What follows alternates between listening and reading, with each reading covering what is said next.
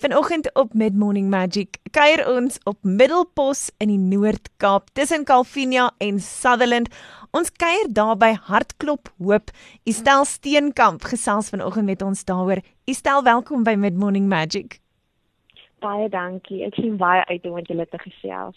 Nou ek het aanlyn solank 'n draai gaan maak. Dis nou by hartklophoop.co.za. Nou kyk, die dames van die Noord-Kaap is besig met iets ongelooflik. Hoe lank is Hartklop Hoop nou aan die gang? Ons het presies November maand 'n jaar terug ontstaan, 'n vroue komitee. Ons is seker so 16, 18 lede. Ehm um, ons hoofding is om te bak, maar almal kan nie bak nie. Dis vir ek kan nie nou werk doen nie.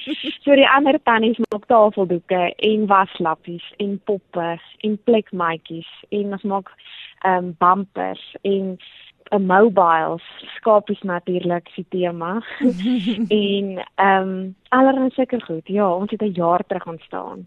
Nou waar het die gedagte vandaan gekom en ons is nou juis besig om ons boere te vier hierdie week op OFM.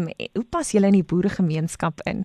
Dit was my skoonma se idee, Karen Steenkamp. Ehm um, ons het net op ons het 'n oplossing gesoek. Hoe gaan ons vir die vrouens 'n inkomste kan gee?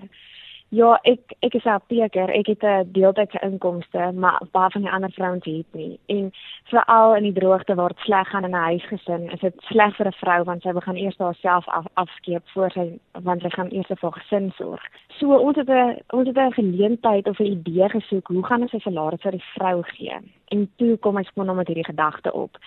En dit was eers net koekies. As ek kyk hoe ons koekies 'n jaar terug gelyk het en hoe dit nou lyk, dit is drastiese verskille. En van daar af het alles net aangegaan. Ons het besef almal kan nie bak nie, maar dit aan die kan tafeldoeke maak of daai een kan jukkel en brei.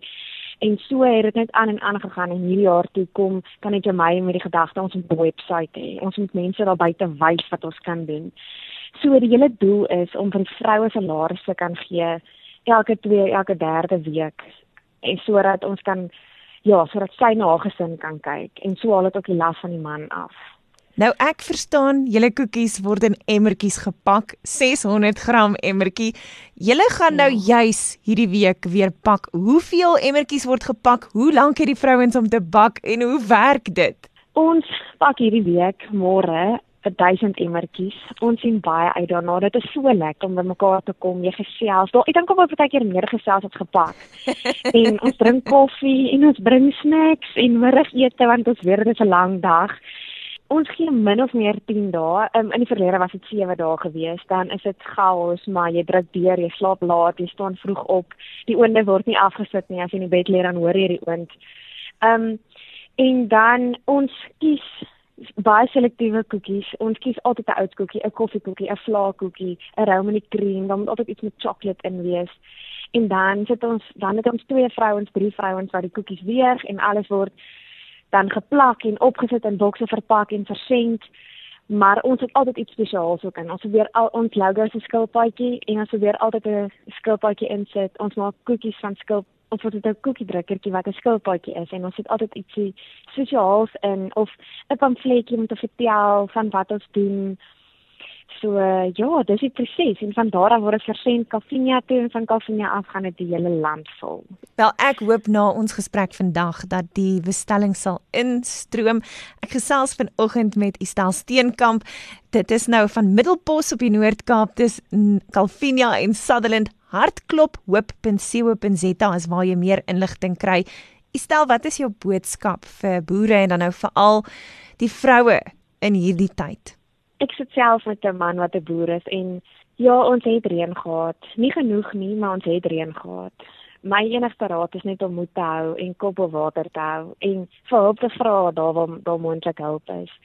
En vir ons vrouens om net aan te gaan om ons mans te ondersteun en nooit op te hou nie want daar gaan uitkomste kom en 'n droogte word gebreek deur 'n vloed so ek wag vir daai vloed Estel, ek sê vir jou uit my hart uit dankie vir die gesels vandag, maar meer belangrik, sterkte vir jou en die dames en al die wonderlike werk wat julle doen. Mag julle baie geseënd wees en mag julle weet dat ons hier by OFM agter julle staan. Baie dankie. Ons waardeer dit verskriklik en ons waardeer al die moeite en tyd wat julle insit in die boere en hulle gesinne en gemeenskappe en al die organisasies wat daar is.